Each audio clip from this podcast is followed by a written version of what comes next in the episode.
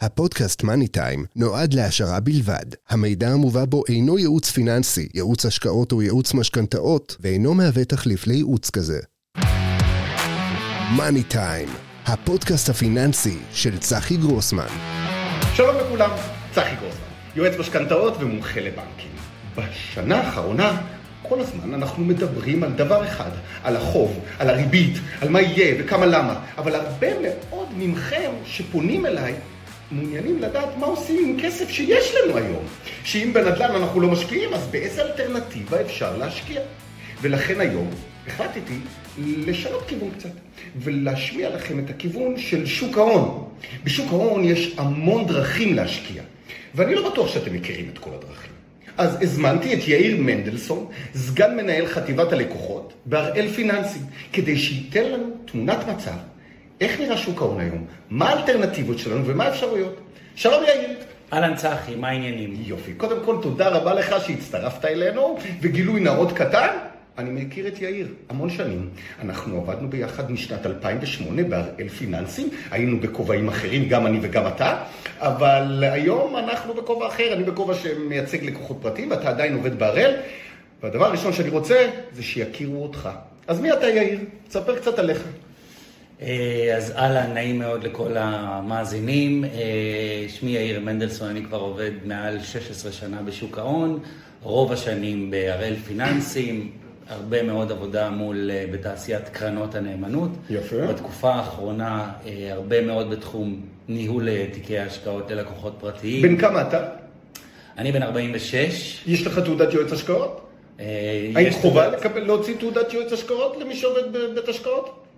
לא כולם נדרשים, רוב מי שעובד מול לקוחות פרטיים ומציע להם סוגים של השקעות או ממליץ להם על השקעות, חייב שתהיה לו אה, תעודה. יפה, ואתה, לה... ואתה הגעת מענף הפיננסים, שוק ההון, מאיזה ענף הגעת לפני שהצטרפת להראל? אני גם בתור ילד אה, תמיד אהבתי את שוק ההון, תמיד אני, בהרצאות שאני נותן, אני מספר ששוק ההון בשבילי תמיד היה דבר, סימן להצלחה. בבית הראשון שקניתי ביחד עם אשתי, את המטבח מימנו מהשקעה במניית טבע, אז כשעוד מניית טבע הייתה כאילו... וואו, מניית העם וכולם קנו אותה, אוקיי. אה, ומאז אני מאוד אוהב את שוק ההון, ותמיד חיפשתי לעבוד בשוק ההון, ואני מאוד שמח על זה, אז זו תקופה מאוד ארוכה. עברתי כמה שנים אתה כבר? 16 שנה עובד 16 שנה בשוק ההון. ראית עליות, ראית ירידות, ראית בריחות, ראית כניסות. אתה מרגיש חסין? יצא לי להצטרף לשוק ההון רגע לפני המפולת הגדולה של 2007, mm-hmm. שזה אומר שמצד אחד אתה מקבל המון ניסיון, המון היכרות, אתה מקבל בוקס לפנים ישר בשנה הראשונה שאתה עובד, וכשאתה יודע כמה רע זה יכול להיות, אז אתה גם מבין, מקבל פרופורציות ויודע מה צריך להזהיר לקוחות, כמה הם, צריך, כמה הם צריכים להבין למה הם נכנסים, ואיך הם צריכים להכיר בעצם את רמות הסיכון שהם מסוגלים לספוג, כי לא כל... כשהכול עולה, כולם מאוד מרוצים. כולם מבסוטים. כולם יודעים, כולם מרוויחים, לא משנה כמה אתה מרוויח, העיקר שאתה מרוויח. אבל כשהכול יורד, וזה לא צריך להיות הכל יורד, זאת יכולה להיות גם ירידה קטנה. הרבה מאוד לקוחות שנמצאים במוצרים שלא מתאימים לרמת הסיכון שלהם, אה, מאוד קשה להם עם זה. כאן בעצם מאוד עוזר לעבוד ביחד עם, עם בית השקעות או מישהו שמלווה אותך, כי הוא יודע לעזור לך לצלוח את התקופה הקשה. למה, בניגוד לבנקל, שהוא לא יודע? צריך לשים לב אה, ל, ליתרונות ולחסרונות שיש לעבודה מול יועץ השקעות בבנק, או מול אה, בית השקעות בכובע שלו כ, כניהול תיקים, או כמוצרים אחרים שנדבר עליהם אחר כך. אוקיי, אבל נראה לי, אנחנו, אני רוצה לעבור צעד צעד. בואו נעבור עם, עם כל המאזינים על סל המוצרים ש, שלקוח יכול לרכוש לעצמו ולהשקיע דרכם, ואז ננסה להיכנס מוצר מוצר. בואו נרוץ לרגע על סל מוצרים שאזרח יכול להשקיע דרכם בשוק ההון. אזרח רגיל מכיר, אני הולך ליועץ השקעות שלי בבנק, אני אקנה מניה, היא תעלה, היא תרד. זה מה שהוא יכול לקנות שם? הכי בסיס שיש. בואו נלך צעד אחד אחורה. עוד יותר טוב, קדימה. אנחנו מבינים שבגלל העלאת הריבית שהזכרת בתחילת הדברים, אנחנו בעצם נמצאים היום בעולם מאוד מאוד שונה מכל מה שהיה ב-15 שנה האחרונות. בעצם המאפיין המרכזי של העולם הזה זה רמת ריבית הרבה יותר גבוהה מכל מה שהיה ב-15 השנים האחרונות. זאת אומרת, כל לקוח שרגיל שב-10-15 שנה האחרונות, כשהוא בא לבנק וביקש אפילו פיקדון בנקאי, לא קיבל כלום. פתאום היום יש הרבה לקוחות שהבנק אומר להם, כן, אתה יכול לקבל 4%, יש כאלה שמקבלים 5% על פיקדון. פתאום נפתחות העיניים להרבה לקוחות. שמה שהיה לנו מספר שנים, שהתשואה הייתה אפסית, ואנשים חיפשו אלטרנטיבות אחרות. אבל היום, כשהריבית של הפיקדון היא יחסית גבוהה, האם עדיין אנשים מחפשים אלטרנטיבות להשקעות? אנשים צריכים לה, להבין, בעצם כל המאזינים שלנו צריכים להבין, שהיום אי אפשר לדבר יותר על לקוח ממוצע. האינטרנט וההתפתחות של כל המכשירים גרמו לזה שהלקוחות היום הם הרבה יותר מתוחכמים ומודעים להרבה מאוד אפשרויות שיש להם. זאת אומרת, מצד אחד הבנקים פונים אלינו ומציעים ריביות יותר גבוהות, אבל הרבה אנשים היום יודעים שאפשר לקבל יותר מהפיקדון, אם בראש שלך אתה פתוח אה, ומודע גם לסיכונים, כי גם בפיקדון יש סיכון מסוים. למשל, הרבה אנשים חושבים שאם הבנק מציע להם, לדוגמה, ריבית של, סתם ניתן דוגמה, 4 אחוז, אה, אם יש אינפלציה של 5 אחוז, זאת אומרת, בכל מקרה, הבנק, הכסף שלך גדל ב-4%, אבל הוא נשחק בגלל האינפלציה ב-5%. זאת אומרת, בשנה הזאת הפסדת לפחות אחוז אחד, זה עוד לפני ששילמת מס על הרווח שעשית מהפיקדון. היום, בשוק ההון, יש לך דרכים להתמודד עם הכפל הזה, שמצד אחד העלה מאוד את הריבית, מצד שני יש אינפלציה מאוד גבוהה, מאפשר לך ליהנות בשני, משני הדברים. למשל, אה, מוצרים כמו קרן נאמנות כספית. תעצור רגע, לפני שאתה נכנס לכספית. קרן נאמנות, מה זה?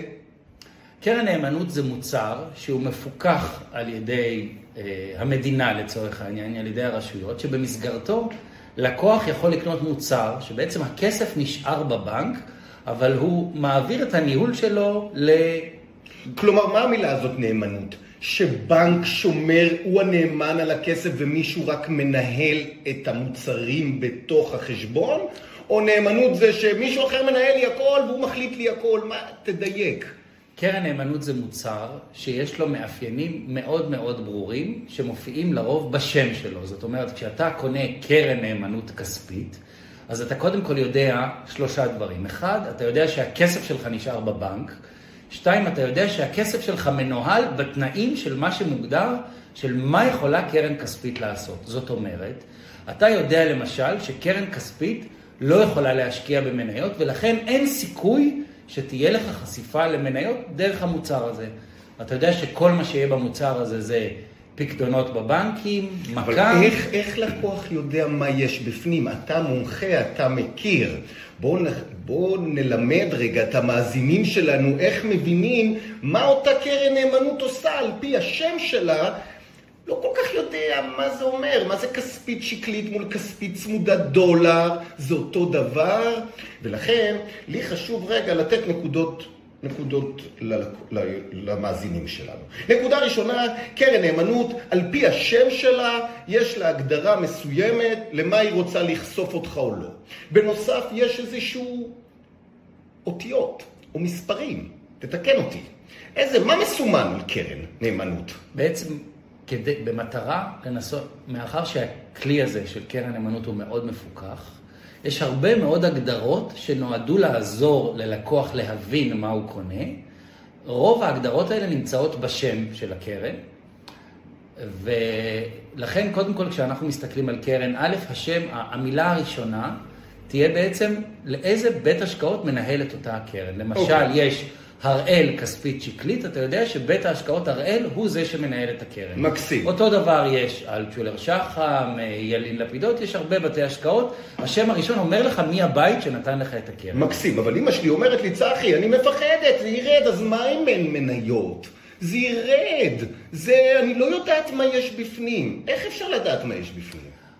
אפשר לדעת בשלוש בשל... דרכים. אחת, אפשר לחפש באינטרנט. זה תמיד מאלץ אותנו להשקיע קצת. אז אני אמליץ על אתר שנקרא פאנדר, זה אתר של קרנות נאמנות, ששם הוא נותן תשקיף ונכנס לעומק, לעובי הקורה של כל אחד מקרנות הנאמנות שיש בארץ. אוקיי. Okay. פאנדר זה אחד, אפשר למצוא גם בכל האתרים של כל הבנקים, רשימה של קרנות. בפאנדר בדרך כלל אפשר קצת למצוא גם הסבר על מה זה כל קרן.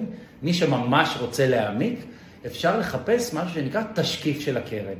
כדי להבטיח שאתה כלקוח בדיוק תדע מה יש במוצר, כל קרן מחויבת לפרסם תשקיף. תשקיף זה בעצם חוברת רשמית שמפורסמת באתר של רשות ניירות ערך, שבעצם אומרת מה הקרן, מה המוצר הזה, במה הוא יכול להשקיע. כתוב בדיוק מגבלות של בזה כן, בזה לא, במה כל מוצר, כל קרן נאמנות, במה היא חייבת להשקיע. יפה, אז בוא נדבר על קרן כספית שציינת, מה מותר לה להשקיע? קרן כספית יכולה להשקיע בשלושה דברים. היא יכולה להשקיע במק"מ, שזה בעצם כמו איגרת חוב של המדינה לעד שנה, זה מוצר זה לא של המדינה, זה של בנק ישראל, הוא מפיק את זה כל חודש, אז אפשר לרכוש את זה, זה נמכר ביום בערך באיזה תשואה? נכון להיום אנחנו באזור תחילת יוני, באזור קצת פחות מחמישה אחוז. קצת פחות מחמישה אחוז אפשר לקבל מק"מ. כלומר, אותה קרן כספית מכילה מק"מים, ומה עוד היא מכילה? היא מכילה פקדונות בבנקים, אז תשאל אותי עכשיו, אם הקרן קרן מכילה פיקדון... למה שאני לא אלך לקנות בפיקדון? אבל פה צריך להבין, כשאתה, צחי, בא לפ...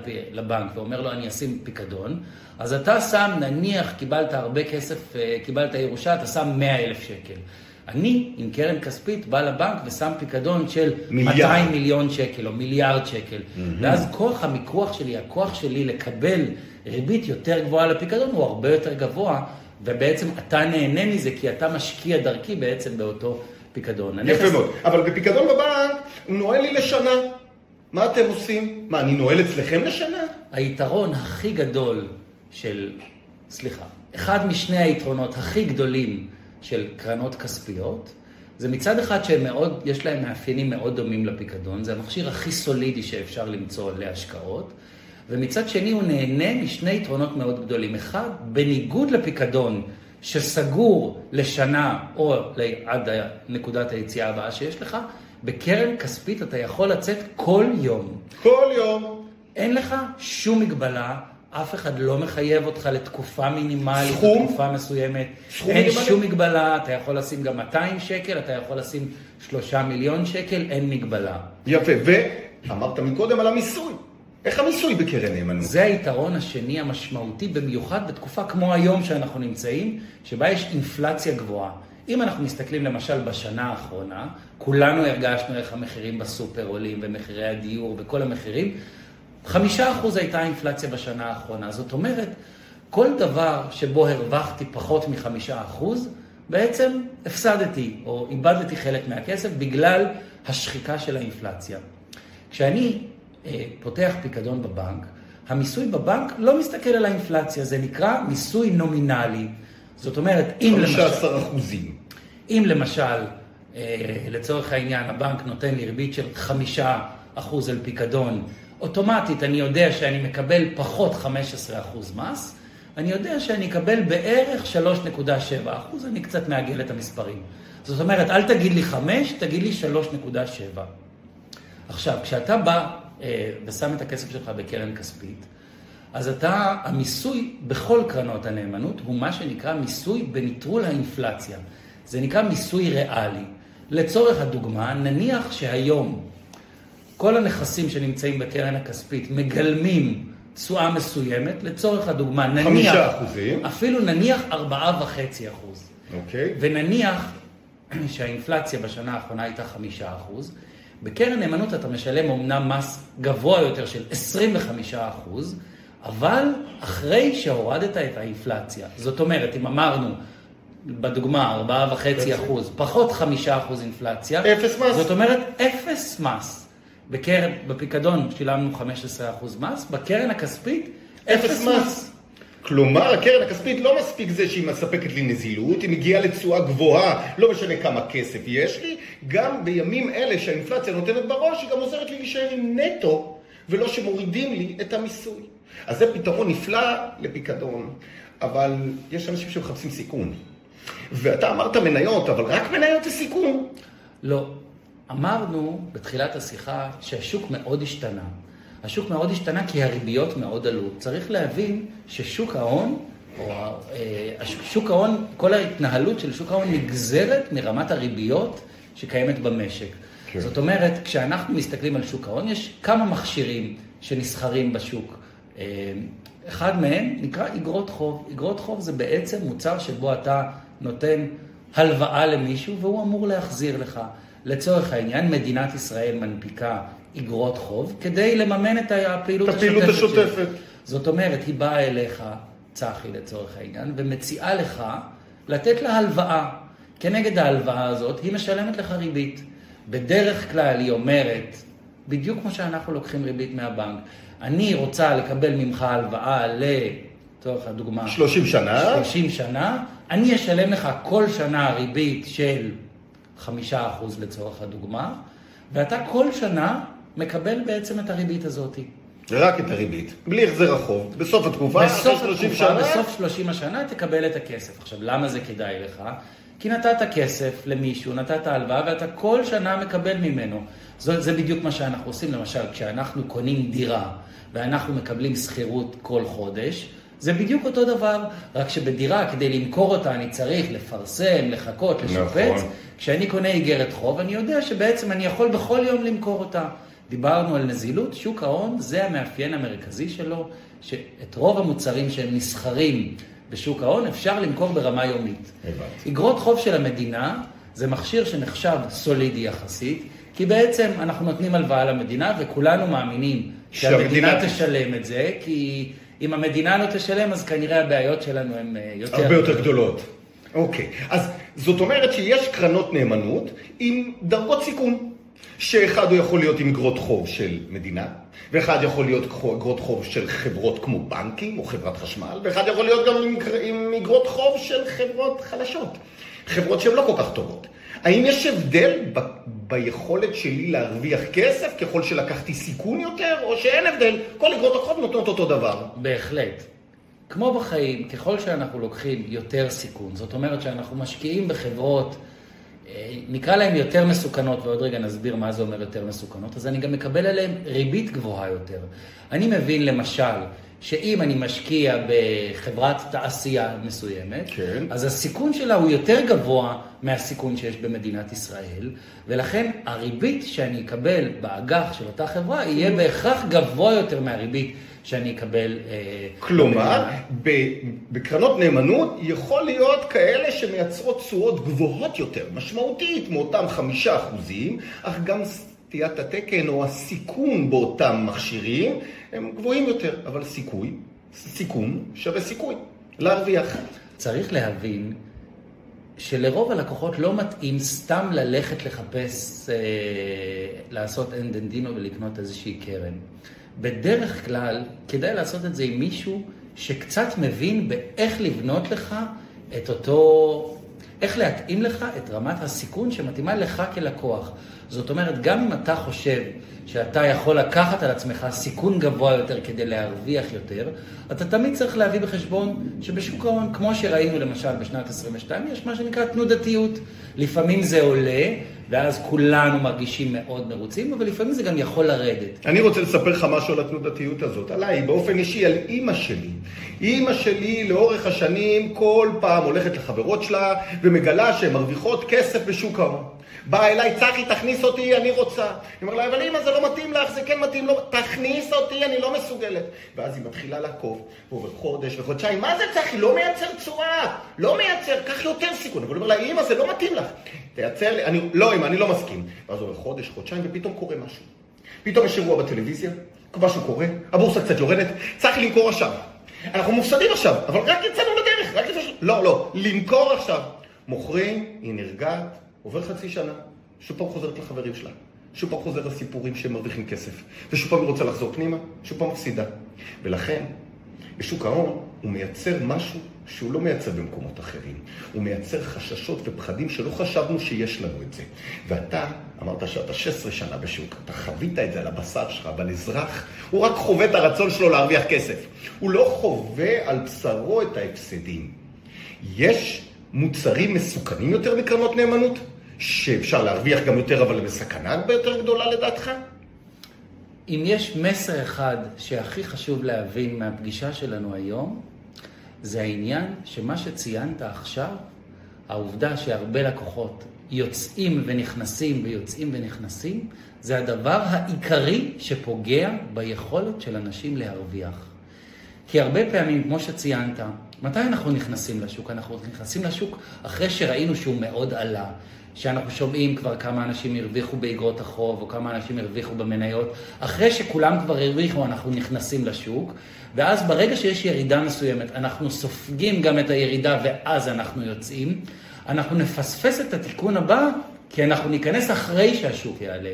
ולכן אנחנו בעצם צריכים להבין שבגלל שאנחנו מדברים על מצב כזה מורכב, ובגלל שזה הכסף שלנו, ברוב רוב האנשים צריכים שמישהו ילווה אותם בתהליך הזה. ילווה זה אומר מה? כשאני בונה את זה בהתחלה או ברמה?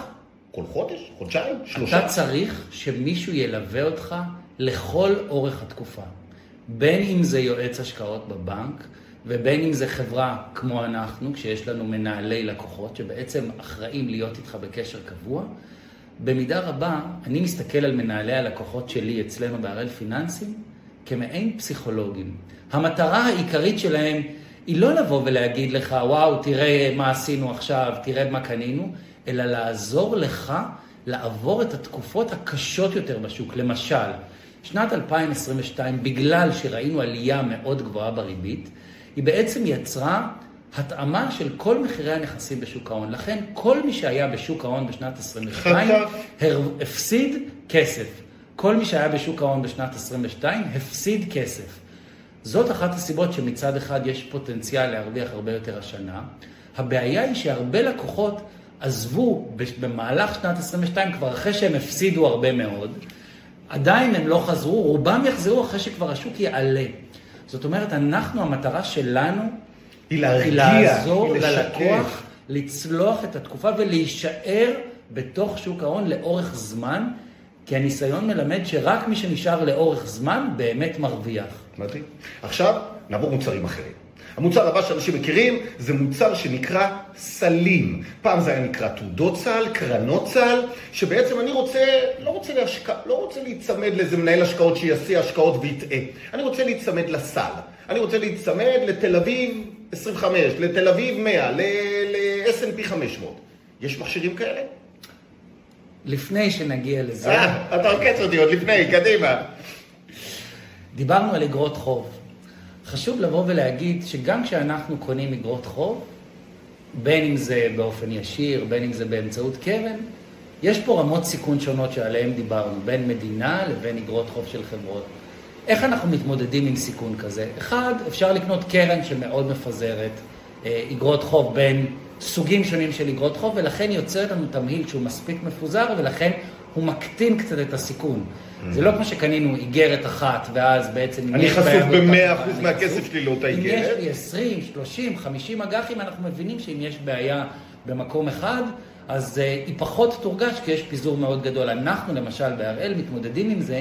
אחד המוצרים המיוחדים שהיום אנחנו מציעים הוא תיק השקעות שמורכב ממה שנקרא אגרות חוב לפדיון. זאת אומרת, אתה קונה היום... לחכות אגרות חוב התקופה. עד שנת 2026 למשל, ואתה, אם אתה תישאר את כל התקופה, בהנחה שכל החברות ישלמו, ישלמו אתה תקבל את כל התשואה. ככה אני יוצר לך מעין ודאות מסוימת שהיא מצד אחד... פיקדון לחמש שנים. כמו פיקדון לעשר שנים. זה מוצר שהוא תחליף לפיקדון כי הוא יוצר לך ודאות, כי אתה נשאר עם איגרת החוב לכל אורך התקופה עד שהיא מסתיימת. מקסים. עכשיו, יש הרבה לקוחות שמחפשים רמות סיכון גבוהות יותר. מצד אחד חשוב לבוא ולהגיד שבגלל עליית הריבית, בשנים האחרונות היו אומרים לנו הרבה פעמים, אתה רוצה להרוויח, לך תקנה מניות. או, אתה רוצה להרוויח, תקנה יותר מניות. זה במצב שבו בגלל שהריביות כל כך עלו, בשוק אגרות החוב אפשר להרוויח באופן משמעותי הרבה יותר ממה שאפשר היה לעשות. מה זה להרוויח? בעשר השנים האחרונות. מה זה להרוויח? שמונה אחוז? עשר אחוז? חמישה אחוז? אפשר היום לייצר תיקי אגרות חוב שבהם אתה מרוויח תשואה חד-ספרתית גבוהה. שמונה, תשעה אחוזים. היו אומרים לנו שאפשר לעשות רק במניות. ולכן בשנה האחרונה אנחנו רואים הרבה יותר לקוחות שמבינים שהם יכולים לשים יותר כסף באג"ח וקצת פחות במניות, אבל זה נכון שמי שמסתכל לטווח של כמה שנים קדימה, שווה לו להחזיק מרכיב מנייתי יותר גבוה, כי בדרך כלל, אם אתה נמצא בשוק לאורך זמן, מניות מייצרות יותר תשואה. איך אני חשוף למניות? אני יכול לעשות את זה גם בכמה דרכים. אחת, אני יכול לקנות קרן נאמנות, כמו שדיברנו קודם. נכון. אם אנחנו מסתכלים על המגמות שקורות בעולם ההשקעות, אנחנו רואים שבשנים האחרונות קונים הרבה יותר קרנות נאמנות שהן לא מנוהלות. קוראים לזה השקעה פסיבית. בניגוד לקרן הנאמנות האקטיבית שאתה בא אליי ואני מנהל את ההשקעות ויש לי בן אדם שקונה ומוכר אגרות חוב או מניות, אתה היום יכול לבוא ולקנות מדד. אתה למשל יכול להחליט שאתה רוצה לקנות את כל המניות הגדולות שנסחרות בתל אביב, מדד תל אביב 35, יש מוצר מסוים שמאפשר לך חשיפה לאותן מניות. או בלי ניהול? בלי שום ניהול, אתה נצמד למדד. אחד המדדים הכי מפורסמים בעולם זה S&P 500, נכון. 500 החברות הגדולות בארצות הברית. אחד הדברים המיוחדים שאנשים ראו מאז המשבר של 2007, שזה אחד המדדים שהכי בולטים בביצועים שלהם לאורך זמן, והרבה הרבה מאוד משקיעים רוצים לקנות אותו באופן ישיר. לכן יש מוצרים גם בישראל, גם בחו"ל, שמייצרים לך חשיפה למדד עצמו. זאת אומרת, איך הם נקראים בישראל? המוצר הזה לא מנוהל. אוקיי. אתה קונה קרן שהיא קרן מחקה. למה מחקה? היא מחקה את הביצועים של המדד. זאת אומרת, זו אותה קרן נאמנות, אבל בלי ניהול אמיתי, אלא היא עובדת לפי חוקי המדד. המניה הזאת שלושה אחוזים במדד, המניה הזאת אחוז וחצי במדד, ככה מנוהלת הקרן אחד לאחד. אין למנהל יכולת לסטות ימינה-שמאלה. נכון, בגלל שבשנים קודמות, או בעשור האחרון, ראינו שמדד כמו S&P 500 נותן ביצועים יפים לאורך זמן, הרבה מאוד משקיעים מאוד רוצים להיחשף אליו. בגלל שהוא מצליח לייצר פיזור מספיק גדול, ובעקבות זה תשואה מאוד עודפת. למשל, אם נסתכל מתחילת 23, אנחנו רואים שמה שמאוד מאוד בולט, כל חברות הטכנולוגיה הגדולות עלו מאוד יפה. או. עכשיו, אם אנחנו משקיעים... אבל לא בארץ. נכון, בארצות הברית. אם כן. אנחנו מסתכלים על השוק האמריקאי למשל, אנחנו רואים שחברות כמו גוגל, אפל, מייקרוסופט, אנווידיה שעליה, כן, עכשיו היה... עלו בעשרות אחוזים מתחילת השנה. עכשיו, אם אנחנו בחרנו לנהל, אה, לקנות קרן נאמנות שמשקיעה אה, בעוד, במניות בכל העולם והיא קרן מנוהלת, לא בטוח שמנהל ההשקעות שלנו בחר דווקא את המניות האלה. כשאני קונה אה, קרן שעוקבת אחרי הביצועים של מדד מאוד רחב כמו S&P 500, אני יודע שתמיד יש לי חשיפה למניות האלה. אמנם בשנת 22 המניות האלה ירדו, אבל אנחנו יודעים שלאורך זמן, דיברנו על העניין הכי חשוב, התמדה בשוק ההון, mm-hmm. לאורך זמן מי שנמצא שם מרוויח, ולכן לאורך זמן חשיפה למניות בתיק ההשקעות, יש בה הרבה מאוד היגיון. אוקיי, okay. כלומר למדנו עד עכשיו את כל עולם קרנות הנאמנות, הגענו לעולם של קרנות מחכות, איזה עוד מכשירים יש לאזרח להשקיע בהם? תראה, בשנים האחרונות, ביחד עם העלייה ברמת התחכום של הרבה מאוד משקיעים, וגם העובדה שעם גיל המשקיעים, לרוב המשקיעים יש יותר כסף, יש הרבה יותר מוצרים מתוחכמים, שברוב המקרים הם יותר נגישים ללקוחות בעלי עושר פיננסי. כגון? מה זה לקוחות בעלי עושר פיננסי? יש שתי הגדרות ממש על פי חוק של משקיע שנקרא משקיע מסווג, ומשקיע שיש לו כמה מאפיינים, אחד מהם אה, היא דרישה של לפחות אה, הון נזיל של 8 מיליון שקל ומעלה. וואו. זאת אומרת, בשביל להיות מסווג ברמה כזאת צריכים להביא הון גבוה מאוד. נכון, או יש משקיע שנקרא משקיע כשיר, שזה משקיע שגם פה יש הגדרות שונות, שאחת מהן היא הון של מעל 12 מיליון שקל, זה רק אחד המאפיינים, אבל זה אחד המאפיינים הבולטים. משקיעים כאלה, מתוך ההבנה שיש להם גם הרבה מאוד פיזור כבר בדברים שלהם, אפשר להציע להם מוצרים נוספים מתוחכמים, כמו למשל קרנות אלטרנטיביות. קרנות אלטרנטיביות או מוצרים אלטרנטיביים. מה זה אלה... קרנות? זה לא קרנות נאמנות. כן, נתחיל מחדש. כן. ללקוחות, ה... אה, ללקוחות בעלי העושר הפיננסי האלה אפשר להציע מוצרים מיוחדים שהם לא בהכרח נסחרים בשוק ההון, שעל זה בעיקר דיברנו עד עכשיו, אוקיי. אלא מוצרים שהם נקראים לא שכירים. השם המקצועי של זה נקרא מוצרי השקעה אלטרנטיביים, כי בעצם בגלל שהם לא נסחרים, הביצועים שלהם לא בהכרח קשורים למה שקורה בשוק ההון. זאת אומרת, גם בשנה שבה המניות מאוד יורדות, מוצר אלטרנטיבי יכול לתת לי תשואה אה, עדיין גבוהה. מה זה מוצר אלטרנטיבי? מה זה מוצר אלטרנטיבי? לדוגמה, זה קרנות שמשקיעות בנדל"ן בעולם או בישראל, זה קרנות שמשקיעות מתן הלוואות לחברות בתחום נדל"ן. אני רוצה לחדד ולדייק. כלומר, אתם משקיעים בקרן שנותנת כסף, אני ממציא סיפור, למישהו שבונה בניין בארצות הברית, למישהו שבונה גשר בארצות הברית, למישהו שבונה באנגליה, מישהו... זה הכוונה? בדיוק. שאתם, אבל אתם לא יוצרים קשר תקשורת עם החברה עצמה, אלא אתם, יש לכם חברות ביניים שמקשרות אתכם על אותן חברות. באופן עקרוני יש שני סוגים של השקעות אלטרנטיביות. אחת מהן זה בדיוק מה שאתה מתאר, זאת אומרת שמאפשרים ללקוחות מתוחכמים לקנות קרנות שמנהלות בדיוק את הדבר הזה. והנזילות היא אגב יומית או לא? לא? הנזילות במוצרים אלטרנטיביים היא לא יומית. ברוב המקרים, וזאת אחת הסיבות שהם מיועדים ללקוחות בעלי עושר פיננסי, הם נאלצים לסגור את הכסף, את הכסף שלהם. הם נאלצים לסגור את הכסף שלהם לתקופה של כמה שנים. וואו. זה משתנה בין מוצר למוצר, יש מוצרים שזה לסגור את הכסף לארבע שנים, לשבע שנים ועד עשר שנים במעלה. Mm-hmm. יש, אם מצד אחד אמרנו שיש מוצרים שבהם אנחנו אה, מאפשרים ללקוחות לקנות קרנות של חברות אחרות, אנחנו בהראל למשל גם מייצרים בעצמנו מוצרים אלטרנטיביים, זאת אומרת, אנחנו בעצמנו פוגשים את אותן חברות, ואנחנו בעצמנו מייצרים... אה, לא רק להשתמש בחברת ביניים שמוצאת לכם, אלא גם אתם כחברת הראל יודעים לייצר את התקשורת מול חברה בעולם ואת החיבור הזה, כדי לייצר את הרווח הגבוה יותר ללקוח. חשוב להגיד שכש...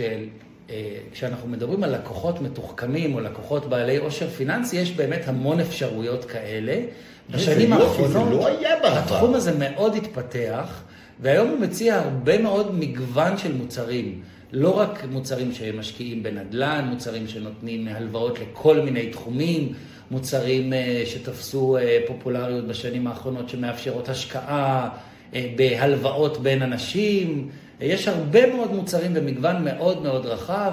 אה, ואתם מייצרים פיזור על ידי השקעה אצלכם, וזה לא קרן נאמנות, זה השקעה כמו מה? כמו ניהול תיקים? איך זה מוגדר?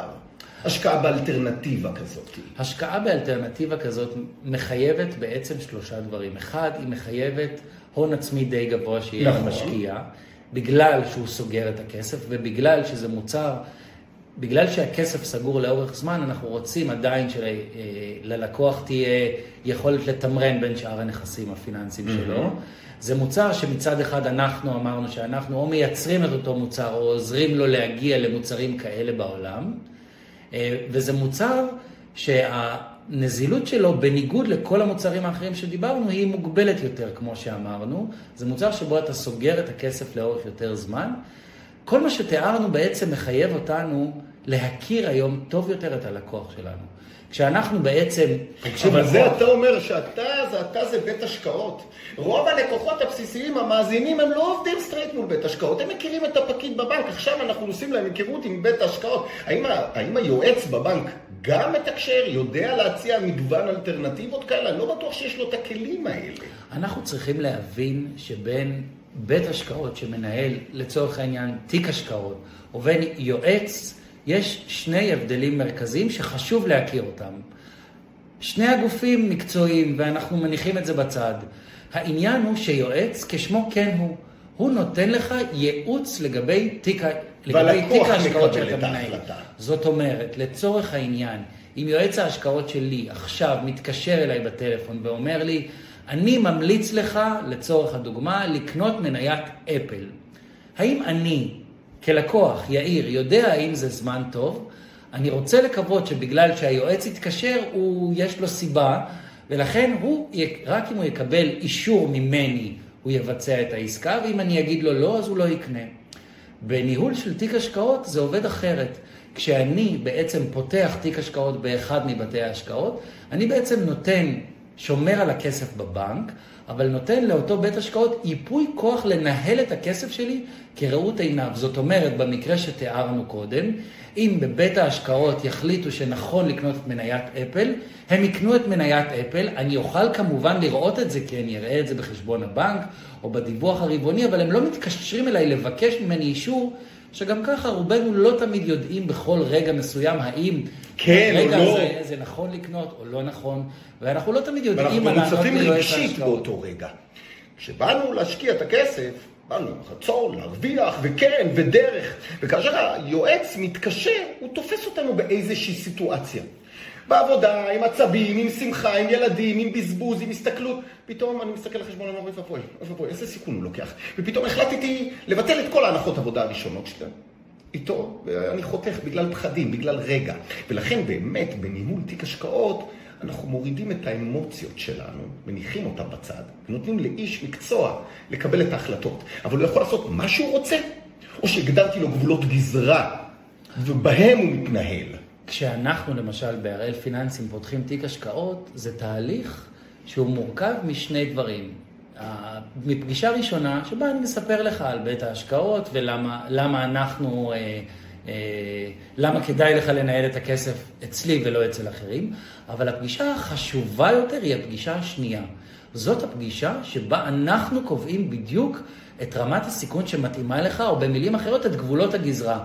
זאת אומרת, אנחנו זאת ש... זו פגישה שבה אני שואל אותך הרבה שאלות. למשל, מה תעשה אם מחר השוק ירד בעשרה אחוז? האם תבקש למכור את כל התיק? האם אתה תרצה להגדיל כי תחשוב שנוצרה הזדמנות? ובעצם מהתשובות שלך לשאלות האלה אנחנו מבינים ביחד מה רמת הסיכון שיכולה להתאים לך. עכשיו, נניח שהבנו שאתה לקוח שמתאים לו רמת סיכון של עד 20% מניות. האם זה אומר שכש... אם התיק ירד, אתה לא תהיה מוטרד? ברור שלא. ברור שמכל ירידה אתה תהיה מוטרד, אבל אנחנו נדע שזאת ירידה שאתה מסוגל לספוג. זאת ירידה שאתה יכול לחיות איתה. בניגוד לאם למשל הייתי נותן לך תיק שכולו מורכב אך ורק ממניות בלבד, הרי הירידות היו יכולות להיות הרבה יותר גדולות ממה שהן יכולות להיות בעד 20% מניות, ולכן אני מניח שאתה לא היית מצליח להתמודד עם התנודתיות הזאת. זאת אומרת, המטרה שלנו היא לעזור לך לבנות תיק השקעות שיעזור לך להישאר בשוק לאורך זמן, כדי שתהנה בעיקר מהעליות, ובירידות נוכל להחזיק לך ביחד את היד ולעבור את התקופה בשלום. אמן, הלוואי. יאיר, זרקנו פה המון המון מושגים והמון רעיונות ודרכים, ולכן, כמו שאני עושה בכל פרק, אני רוצה סיכום קצר. אז חברים, מה היה לנו כאן? תוציאו עט ונתחיל לרשום. א', הכרנו את יאיר מנדלסון. יאיר מנדלסון עובד בבית השקעות הראל פיננסים. בית השקעות הראל פיננסים מתעסק במגוון מוצרי השקעות בשוק ההון, ואנחנו רצינו להכיר איתו ביחד את האלטרנטיבות שיש לכם להשקעה. הוא התחיל איתנו באלטרנטיבה הכי מדהימה שנוצרה בשנה האחרונה, פתאום פיקדון בבנק. פתאום פיקדון בבנק קיים, חזר לחיים. מה שפעם נתנו לנו אפס, פתאום ארבעה, חמישה אחוזים. אך יאיר הציג לנו בחוכמה מוצרים אלטרנטיביים שהם אפילו יותר טובים מהפיקדון הזה. הדוגמה העיקרית שבה התחלנו הייתה קרן כספית שקלית. הוסבר איך יודעים לזהות קרן כספית. אז קודם כל, בתחילת כל משפט של קרן נאמנות יש את השם של בית ההשקעות, והוא אחראי על הניהול של הכסף. אבל כפי שאתם שומעים בשם נאמנות, זה אומר שהכסף יושב בבנק. מנהל הקרן הוא הראל לדוגמה. והוא עובד לפי מדיניות, לפי תשקיף שנקבע. בקרן כספית זאת מדיניות מאוד מאוד שמרנית, שבה מותר להחזיק פקדונות, פקדונות ג'מבו שבית השקעות מקבל בהרבה יותר טובים מכם, ומכ"מים, מלווה קצר מועד, שבנק ישראל מוציא כל חודש ומפיק. הדבר הזה מניב היום תשואה, אם לא זהה לפיקדון בבנק, אף יותר גבוהה. אבל הדוגמה העיקרית של יאיר היה חשוב להציג בפניכם, זה א', נזילות יומית של קרן כספית. וב' מיסוי ריאלי. כנראה בימים כאלה של אינפלציה של אזור חמישה אחוז, כנראה לא תשלמו מס, ויש בזה הבדל גדול. עליכם להבין, ואני מוסיף את זה, שחברות ענק נכנסות לפקדון, לכספיות ולא לפקדונות. זה לא רק האזרח הקטן משתמש בזה, אלא גם חברות גדולות, ולכן זה מוצר אדיר. המוצר השני שליאיר היה חשוב להדגיש בפנינו זה כל קרנות הנאמנות בארץ. קרנות נאמנות אומר שהכסף מנוהל בבנק, הכסף שמור בבנק ומנוהל על ידי בית ההשקעות. בקרן נאמנות היא יכולה להחזיק אגרות חוב. אגרות חוב הבנו שזה הלוואה שאנו נותנים לאותו גורם שביקש. אם זה המדינה שרוצה הלוואה ל-30 שנה, או אם זה בנק הפועלים, או אם זה חברת חשמל, או אם זה סתם גוף חלש יותר שמבקש כסף. לפי זה הוא מנפיק לנו תשואה מסוימת שהוא מוכן לשלם ולפצות אותנו. דבר כזה יכול להניב לנו תשואה עודפת. יכול להניב לנו שישה, שמונה, תשעה אחוזים, אבל יש לזה סטיית תקן, וגם המוצר הזה יכול לרדת. בעיקר החששות של אזרחים הם חששות על מניות, שהמניות עולות ויורדות, אבל גם אגרות החוב יכולות לעלות ולרדת. ולכן, אני סיפרתי את הדוגמה על אימא שלי, שהיא לא מפסיקה לצאת ולהיכנס, לצאת ולהיכנס מהשוק, והיא רק מפסידה. אז אחד הדגשים הכי חשובים של יאיר היה להפסיק את היציאה וכניסה. אתה לא רוצה, אל תיכנס, אתה רוצה, תיכנס, אבל אי אפשר לצאת ולהיכנס, לצאת ולהיכנס יגרום לכם תמיד להפסיד. הדרך החשובה היא שמישהו ילווה אתכם בדרך, כי זה מאוד קשה רגשית. ולכן, או שנציג של בית ההשקעות, או היועץ בבנק, אולי הוא סוג של פסיכולוג, וצריך ללוות אתכם צעד צעד. לאחר הקרנות הנאמנות הללו, גילינו שיש קרנות נאמנות שהן לא מנוהלות, שנקראות מחכות. כלומר, אם אני אדם שלא מאמין שמישהו יודע לנצח את השוק, אבל רוצה להיצמד לשוק, רוצה לקבל מה ש-S&P 500, 500 המנועות הכי טובות בארצות הברית, אני רוצה לקחת אותן. איך אני יכול? די בקלות. יש קרן נאמנות, שנקראת קרן מחכה. קרן מחכה אומרת שהאחוזים בפנים מדויקים לפי S&P 500, או מדויקים לפי תל אביב 35. כלומר, מה זה עושה? אתם עושים. גם כאן יש נזילות יומית. אפשר להיכנס, אפשר לצאת. לאחר מכן גילינו את המכשיר הבא, את ניהול התיקים. ובניהול התיקים גילינו את האמת מאחורי הקלעים. גילינו שבסופו של דבר, הדבר הכי חשוב בשוק ההון זה לזהות מי עומד מולך. מי אתם? אתם, אלה המאזינים שלנו. אנחנו יודעים שבני אדם שונאי סיכון. שונאים. אבל אחד שונא סיכון ברמה מסוימת, כמו אימא שלי, שרוצה רווח, אבל טיפ-טיפה ירד והיא ברחה. ואחד שונא סיכון, הוא מוכן להרוויח עשרה, עשרים, חמש עשרה. אבל, אבל היועץ שלו, או המלווה שלו, חייב להכיר את האישיות, חייב לנתח מי עומד מולו בכלל, האם הוא מסוגל להיות בסטיות האלה. המוצר האחרון והמיוחד ביותר שעליו דיברנו, אלה השקעות אלטרנטיביות. בדרך כלל השקעות אלטרנטיביות מצריכות כסף גדול. יאיר ציין שצריכים להגיע עם סכום של כשמונה מיליון שקלים כדי להיכנס. וזה מייצר לך השקעות אחרות, השקעות לא שכירות, השקעות של נדל"ן מיוחד בארצות הברית, השקעות של תשתיות, השקעות מול חברות מיוחדות שיחזירו לכם את הכסף. בדרך כלל זה מוצרים שמניבים תשואה הרבה יותר גבוהה מהפיקדון הרגיל בבנק. אבל גם הסיכון שונה, וגם הנזילות שונה, וגם הדמי ניהול שונים. אבל מה זה אומר לכם? שכאן מנינו היום מספר אלטרנטיבות שיכולות לייצר רווחים ותשואות. מי שיושב ומהמשכורת החודשית שלו מבזבז אותה על החיים שלו, ורק על הצריכה הפרטית, ולא על השקעות ארוכות טווח, שיניבו לכם צמיחה ולהתקדם, רק ילך אחורה. אבל לפני שהוא עושה את זה, צריך להבין את רמות הסיכון של כל אחד. יאיר, הייתי קרוב למה שאמרנו. בדיוק. אם יש שלושה דברים שהייתי רוצה שיזכרו מהשיחה בינינו... בבקשה. זה אחת, העולם של היום השתנה מאוד בשנה האחרונה, כי אפשר למצוא, כי הריביות היום, העולם של היום מאוד השתנה מהעולם שהיה ב-15 השנה האחרונות, כי רמת הריביות עלתה משמעותית ויצרה לנו לראשונה אלטרנטיבות שלא היו קיימות ב-15 השנה האחרונות. מדהים. שתיים? שתיים, רק מי שנמצא בשוק לאורך זמן יכול באמת להרוויח.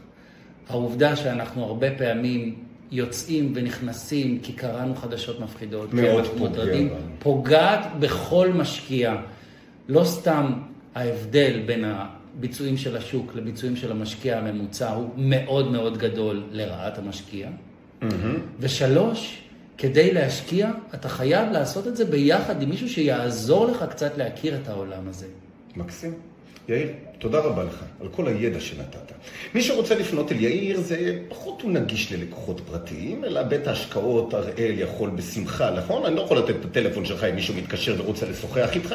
אפשר לפנות אלינו, אה, יש לנו אה, מוקד... או, אה, אז ליאיר אי אפשר להגיע באופן ישיר, אבל יש מוקד ספציפי, ומי שיפנה אליי, אני אוכל להפנות אותו למוקד של הראל, ותוכלו לשוחח ולהבין. ומי שרוצה לשאול עוד שאלות, גם לי יש תעודת יועץ השקעות, וגם אני אוכל לעזור ולענות לכם על כל השאלות. ואני מקווה שהחכמתם, ושנתנו לכם ידע חשוב. הלוואי שרק נרוויח, כולנו, ושיהיה טוב השנה. שתהיה שנה מצוינת. תודה, צחי. תודה לך, יאיר. להתראות.